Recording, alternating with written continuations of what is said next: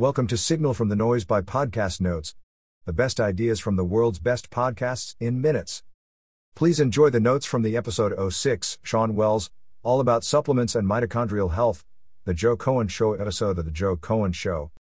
Claim Introduction Dosing supplement intake.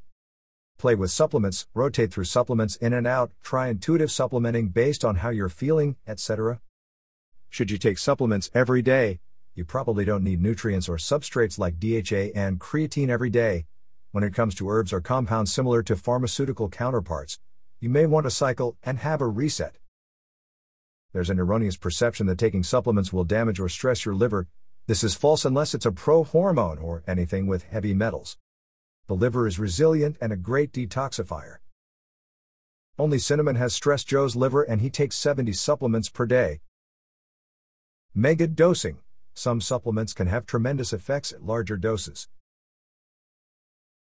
Sourcing supplements.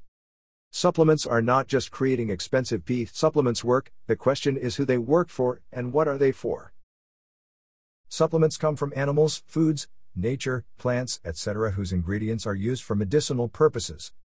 But be wary of companies cashing in on using cheaper ingredients such as ginseng but selling the plant sans root which doesn't have the same effect. Sourcing high quality supplements is critical, don't just choose what's cheapest. A lot of companies have dubious practices. A good supplement company, Thorne Xymogen Doctor's Best, will test for heavy metals with raw ingredients and after formulation. If you want full transparency in ingredients, stay away from proprietary blends.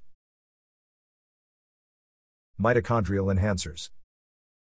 Quote, Mitochondrial health is at the core of biological versus chronological aging.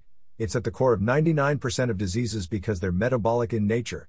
Shawn Wells, 87% of Americans are metabolically dysfunctional. Ergothioneine is a trace amino acid that naturally occurs in some beans, mushrooms, and organ meats. The body has a unique transport and storage system for it in the body. It's not just a cellular antioxidant but also a mitochondrial antioxidant. There may be a benefit for loading but take 5 to 20 milligrams per day.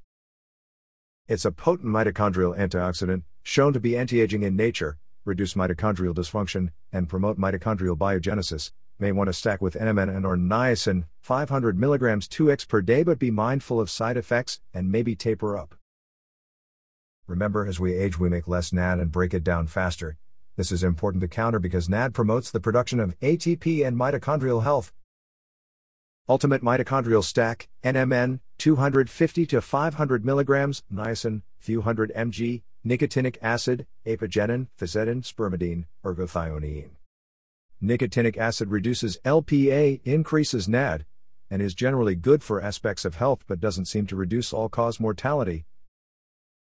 Areas of the body that require the most energy are where you'll notice improvements like brain health, vascular system, immune system. Sleep is important for mitochondrial health. When you get less sleep, there's a shortfall of energy created versus energy needed, there's inflammation, insulin resistance, brain fog. Taking mitochondrial enhancers will make you more resilient and anti fragile. Spermidine works on cellular autophagy and cleans out mitochondria, mitophagy. Lipoic acid not stable and dosing is confusing. Dihydroberberine, at least as effective as metformin and strong role in anti-aging and repairing. The problem is metformin is it depletes B12 and can cause GI distress. It's by prescription only berberine is more bioavailable and over the counter. Dihydroberberine versus berberine is potentially effective against POW. Carnitine and POW It's not clear that there's a causal link between POW when taking carnitine or eating red meats, the preferred form is acetyl L-carnitine. Astaxanthin marine carotenoid, take 3 mg with omega. Caffeine.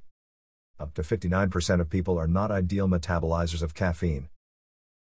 Caffeine metabolism, it can take up to 10.5 hours for the half life of caffeine. Caffeine itself has very little benefit and has some degree of toxicity. Paraxanthine, the main helpful compound in caffeine that gives us neurological benefit, focus, and adenosine inhibition. Check out Muscle Tech, Drink Update. Testing and tracking. Check out SelfDecode for robust biomarker and genetic testing. It's essential to know your baseline to understand where to tinker. Wearables like Oura Ring are useful in helping dial in lifestyle. Managing mood. When you're feeling low, try a natural SSRI Zembrin Kanna extract to re-establish serotonin. Stack with 5-HTP and saffron extract, vitamin D3. If you're exhausted from mental work, you depleted acetylcholine, try alpha GPC, curcumin, or huperzine, but don't stay on this, use it as a one off. That wraps up the notes for this episode. Five star ratings are very much appreciated. Don't forget to go to podcastnotes.org and subscribe to our free newsletter. The top 10 ideas of the week. Every Monday.